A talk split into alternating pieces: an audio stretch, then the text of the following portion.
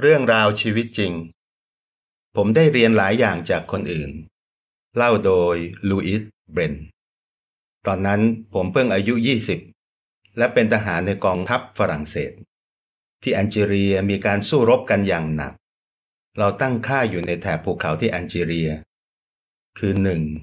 ผมกำลังยืนเฝ้ายามอยู่ หลังกระสอบทรายบังเกอร์ ผมถือปืนกลอยู่ในมือ คืนนั้นมืดมาก แต่แล้วจู่ๆผมก็ได้ยินเสียงเหมือนคนกำลังเดินเข้ามา ผมตัวแข็งทำอะไรไม่ถูกเลย ผมไม่อยากฆ่าใคร แต่ก็ไม่อยากถูกฆ่าด้วย แล้วผมก็ร้องออกมาว่า โอ้พระเจ้า ช่วยผมด้วย เหตุการณ์ในวันนั้นเปลี่ยนชีวิตผมไปเลย เพราะมันทำให้ผมอยากรู้จักพระเจ้า แต่ก่อนที่ผมจะเล่าให้ฟังว่า เกิดอะไรขึ้นหลังจากนั้น ให้ผมเล่าให้ฟังก่อนว่าชีวิตตอนเด็กๆ ผมเป็นยังไง ที่ทำให้ผมอยากรู้จักพระเจ้า ผมเริ่มคิดอย่างจริงจังเกี่ยวกับชีวิต ผมเกิดในปี 1937 ที่เมืองเกแนง ซึ่งเป็นเมืองทางตอนเหนือของฝรั่งเศส พ่อผมเป็นคนงานเหมืองถ่านหิน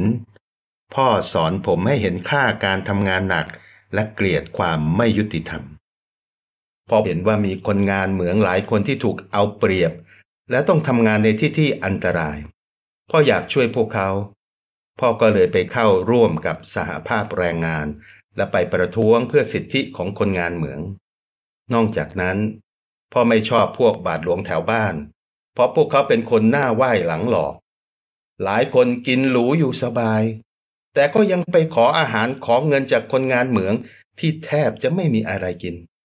พ่อเกลียดสิ่งที่พวกบาทหลวงทำมาก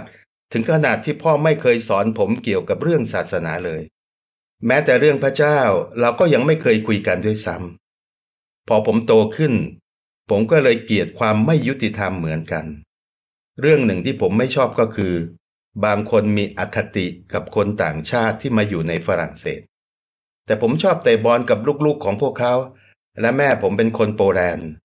ผมก็เลยอยากให้ทุกเชื้อชาติอยู่ด้วยกันอย่างสงบสุขและเท่าเทียมกัน ผมเริ่มคิดอย่างจริงจังเกี่ยวกับชีวิต ผมถูกเรียกให้ไปเป็นทหารในปี 1957 นั่นก็เลยเป็นเหตุผลที่ทำไมผมถึงไปอยู่แถบภูเขาที่แอนเจเลียที่เล่าก่อนหน้านี้ หลังจากที่ผมร้องว่าโอ้พระเจ้าช่วยผมด้วย ปรากฏว่าสิ่งที่ผมเจอไม่ใช่ทหารที่เป็นศัตรู แต่เป็นแค่ลาตัวหนึ่ง ผมโล่งใจมากจริงๆ ถึงอย่างนั้น ทั้งสงครามและก็เหตุการณ์ในวันนั้นทำให้ผมคิดอย่างจริงจังเกี่ยวกับชีวิต ผมอยากรู้ว่า เราเกิดมาทำไม พระเจ้าสนใจเราจริงๆไหม และจะเป็นไปได้ไหม ที่เราจะมีความสงบสุขตลอดไป ตอนที่ผมกลับมาเยี่ยมพ่อแม่ที่บ้าน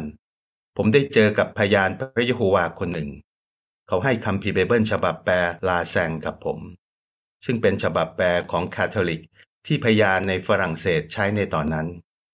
พอผมกลับไปที่แอนเจเรีย ผมก็เริ่มอ่านคำพีเบเบิลข้อคำพีข้อหนึ่งที่ทำให้ผมต้องหยุดคิดก็คือ วิวรณ์บท 21 ข้อ 3 และ 4 ข้อนั้นบอกว่า เต็นศักดิ์สิทธิ์ของพระเจ้าอยู่กับมนุษย์แล้ว แต่พระเจ้าจะเช็ดน้ำตาทุกหยดจากตาของพวกเขา ความตายจะไม่มีอีกต่อไป ความโศกเศร้า หรือเสียงร้องไห้เสียใจ หรือความเจ็บปวดจะไม่มีอีกเลย ผมไม่เคยได้ยินอะไรแบบนี้มาก่อน ผมคิดว่า เรื่องนี้จะเป็นไปได้จริงหรือ ตอนนั้นผมแทบไม่รู้เรื่องพระเจ้า หรือคัมภีร์ไบเบิลเลย หลังจากที่ผมปลดประจำการในปี 1959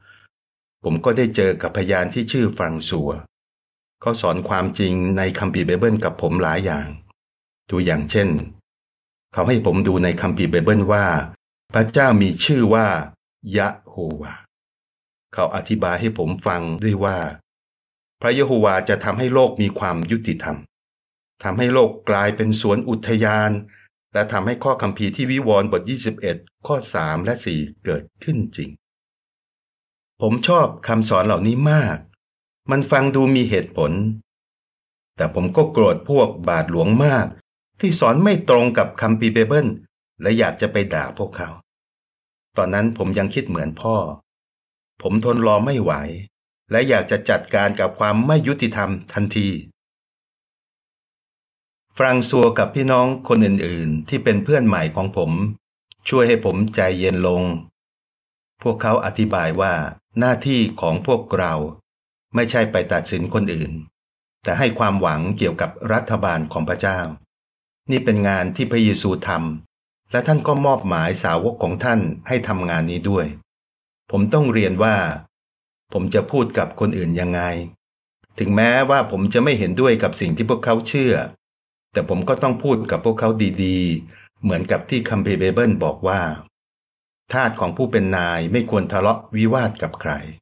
แต่ต้องสุภาพอ่อนโยนกับทุกคน2ทิโมธีบทสองข้อ24ในที่สุดผมก็เปลี่ยนตัวเองได้ และรับบัพติศมาเป็นพยานพระเยโฮวาในปี 1959 ที่การประชุมหมวด ที่การประชุมนั้น ผมได้เจอกับพี่น้องหญิงคนหนึ่งที่ชื่อแองเจนผมชอบเธอตั้งแต่ครั้งแรกที่เราได้เจอกัน หลังจากนั้นผมก็เริ่มไปประชาคมของเธอบ่อยๆ แล้วเราก็ได้แต่งงานกันในปี 1960 เธอเป็นผู้หญิงที่วิเศษมาก เป็นพัญญาที่ดีมาก และเป็นของขวัญที่มีค่ามากจากพระยุหัวผมได้เรียนหลายอย่างจากพี่น้องที่ฉลาดและมีประสบการณ์ ในช่วงหลายปี ผมได้เรียนบทเรียนสำคัญหลายอย่างจากพี่น้องที่ฉลาด และมีประสบการณ์หลายคน บทเรียนที่สำคัญที่สุดอย่างหนึ่งก็คือ เพื่อเราจะทำงานมอบหมายที่ยากๆให้สำเร็จ เราต้องถ่อมตัว และทำตามคำแนะนำที่อยู่ในสุภาษิตบท 15 ข้อ 22 ที่บอกว่า ถ้ามีที่ปรึกษาหลายคน แผนการจะสำเร็จ ในปี 1964 ผมก็เริ่มเห็นว่า ข้อคำพีนี้เป็นจริงมากแค่ไหน ในปีนั้นผมเริ่มรับใช้เป็นผู้ดูแลหมวด ผมไปเยี่ยมประชาคมต่างๆ เพื่อให้กำลังใจพี่น้อง และช่วยให้พวกเขามีความเชื่อที่เข้มแข็งขึ้น แต่ตอนนั้นผมอายุแค่ 27 และก็ยังไม่ค่อยมีประสบการณ์ ผมเลยทำผิดพลาดหลายอย่าง ถึงอย่างนั้นผมก็พยายามเรียนจากข้อผิดพลาดเหล่านั้น และที่สำคัญที่สุด ผมได้เรียนบทเรียนที่ดีหลายอย่าง จากที่ปรึกษาที่ฉลาดและมีประสบการณ์ ผมนึกถึงตอนที่ผมเพิ่งเป็นผู้ดูแลหมวดได้ไม่นาน ตอนที่ผมไปเยี่ยมประชาคมหนึ่งในกรุงปารีส มีพี่น้องคนหนึ่งที่มีประสบการณ์มาก ขอมาคุยกับผม ผมก็ตอบว่า โอเค ได้ครับ เขาถามว่าลูอิสคุณว่าปกติหมอจะช่วยใคร คนที่ป่วยหรือคนที่แข็งแรงดี ผมตอบว่าคนป่วยครับ เขาบอกว่าใช่ แต่ผมสังเกตว่าคุณชอบใช้เวลากับคนที่มีความเชื่อเข้มแข็งอยู่แล้ว อย่างเช่น ผู้ดูแลประชาคม แต่ประชาคมของเรามีพี่น้องที่ท้อใจ พี่น้องใหม่ แล้วก็มีพี่น้องที่ขี้อายด้วย พวกเขาคงได้กำลังใจมาก ถ้าคุณใช้เวลากับพวกเขา หรืออาจจะกินข้าวกับพวกเขาที่บ้านก็ได้คำแนะนำของพี่น้องคนนี้เป็นประโยชน์จริง ๆ และมีค่ามาก ผมรู้สึกประทับใจมากที่เขารักแกะของพระยุโฮวามากขนาดนี้ ถึงมันจะยากสำหรับผมที่จะยอมรับว่าตัวเองทำผิดพลาด แต่ผมก็ทำตามคำแนะนำของเขาทันที ผมขอบคุณพระยโฮวาสำหรับพี่น้องที่ดีแบบนี้ ในปี 1969 และปี 1973 ผมถูกมอบหมายให้เป็นผู้ดูแลแผนกบริการอาหารในการประชุมนานาชาติที่ โกลง กรุงปารีส ในปี 1973 เราต้องทำอาหารเลี้ยงคนมากกว่า 60,000 คนตลอดทั้ง 5 วัน ตอนนั้นผมคิดไม่ออกเลยว่าเราจะทำยังไงดี แต่นี่เป็นอีกครั้งหนึ่งที่ผมเห็นว่าคำแนะนำในสุภาษิตบท 15 ข้อ 22 ใช้ได้จริงที่ให้ปรึกษาคนอื่น ผมขอคำแนะนำจากพี่น้องที่มีประสบการณ์ พวกเขามีทั้งคนขายเนื้อ คนปลูกผัก คนทำอาหาร และคนซื้อของ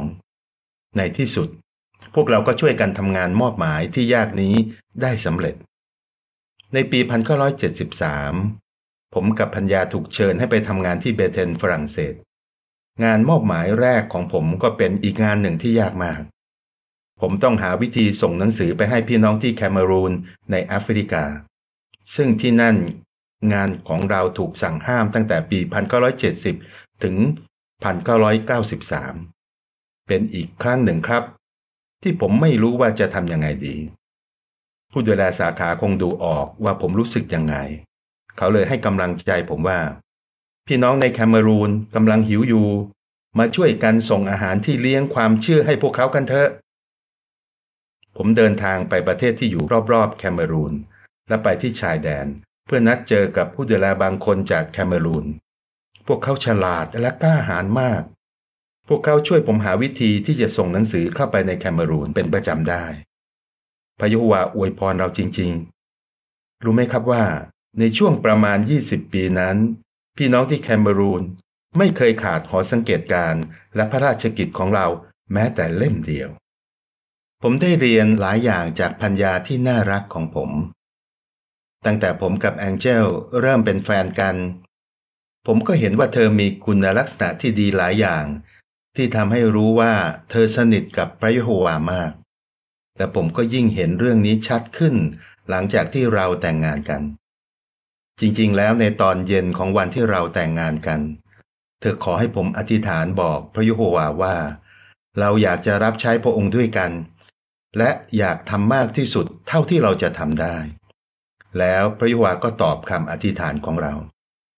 ไม่ใช่แค่นั้นแองเจลยังช่วยให้ผมไว้ใจพระยุวามากขึ้นด้วย อย่างเช่นในปี1973 เราถูกเชิญให้เข้าเบเทน ตอนแรกผมลังเล เพราะผมรักงานเดินหมวดมาก แต่แองเจลบอกผมว่า เราอุทิศชีวิตให้พระยวาแล้วนะ เราน่าจะทำตามทุกอย่างที่องค์การของพระองค์บอกให้เราทำไม่ใช่เหรอพอเธอพูดแบบนี้ ผมจะไปเถียงเธอได้ยังไง เราทั้งคู่ก็เลยย้ายไปเบเทนพัญญาของผมเป็นคนที่ฉลาด มีเหตุผลและรักพยุหวามาก คุณลักษณะเหล่านี้ทำให้เราสนิทกัน และมีความสุขมาก และช่วยให้เราตัดสินใจได้ดีตลอดหลายปีที่อยู่ด้วยกัน ถึงตอนนี้เราทั้งคู่จะอายุมากแล้ว แต่แองเจลก็ยังเป็นพญาที่ยอดเยี่ยม และช่วยผมได้มากจริง ๆ หลายโรงเรียนขององค์การใช้ภาษาอังกฤษ ผมกับแองเจลก็เลยพยายามเรียนภาษาอังกฤษมากขึ้น และย้ายไปประชาคมภาษาอังกฤษ ทั้งๆทที่ตอนนั้นเราอายุ70กว่าแล้ว ผมรับใช้เป็นคณะกรรมการสาขาฝรั่งเศส เลยมีหน้าที่รับผิดชอบหลายอย่างที่ต้องทำพอจะเรียนอีกภาษาหนึ่งก็ไม่ใช่เรื่องง่ายเลย แต่เราสองคนก็คอยช่วยกัน ตอนนี้เราอายุ 80 กว่าแล้ว เรายังอยู่ในประชาคมภาษาอังกฤษ แต่ตอนที่เราเตรียมการประชุม เราก็ยังต้องดูภาษาฝรั่งเศสไปด้วย เราพยายามออกความคิดเห็นในการประชุม และออกประกาศกับประชาคมเราให้เยอะที่สุด เราเห็นว่า พระยะโฮวาอวยพรความพยายามของเราที่จะเรียนภาษาอังกฤษจริง ๆ พรอย่างหนึ่งที่เราได้รับในปี 2017 ก็คือ ผมกับแองเจล ได้เข้าโรงเรียนสำหรับสมาชิกคณะกรรมการสาขาและพัญญา ที่ศูนย์การศึกษาวอชทาวเวอร์ที่แพทเทอร์สัน นิวยอร์กพระยะโฮวาเป็นครูองค์ยิ่งใหญ่จริงๆ เลยไม่แปลก ที่คนของพระองค์ไม่ว่าจะอายุน้อยหรืออายุมาก จะได้รับการศึกษาที่ดีที่สุด ผมสังเกตว่า ถ้าวัยรุ่นฟังพระยะโฮวาและพี่น้องที่มีประสบการณ์ พวกเขาจะตัดสินใจในชีวิตได้ดี และก้าวหน้าในองค์การ สุภาษิตบท 9 ข้อ 9 เตือนใจเราว่า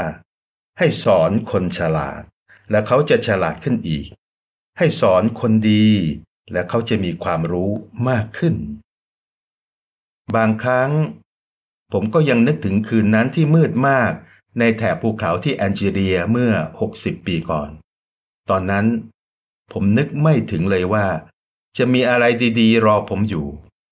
ผมได้เรียนหลายอย่างจากคนอื่น พระเยโฮวาได้ให้ชีวิตที่ยอดเยี่ยม และมีความสุขกับเราสองคนจริงๆ เราเลยตั้งใจที่จะเรียนจากพ่อในสวรรค์ของเราต่อๆไป และจากพี่น้องที่ฉลาด และมีประสบการณ์ที่รักพระองค์ จบบทความ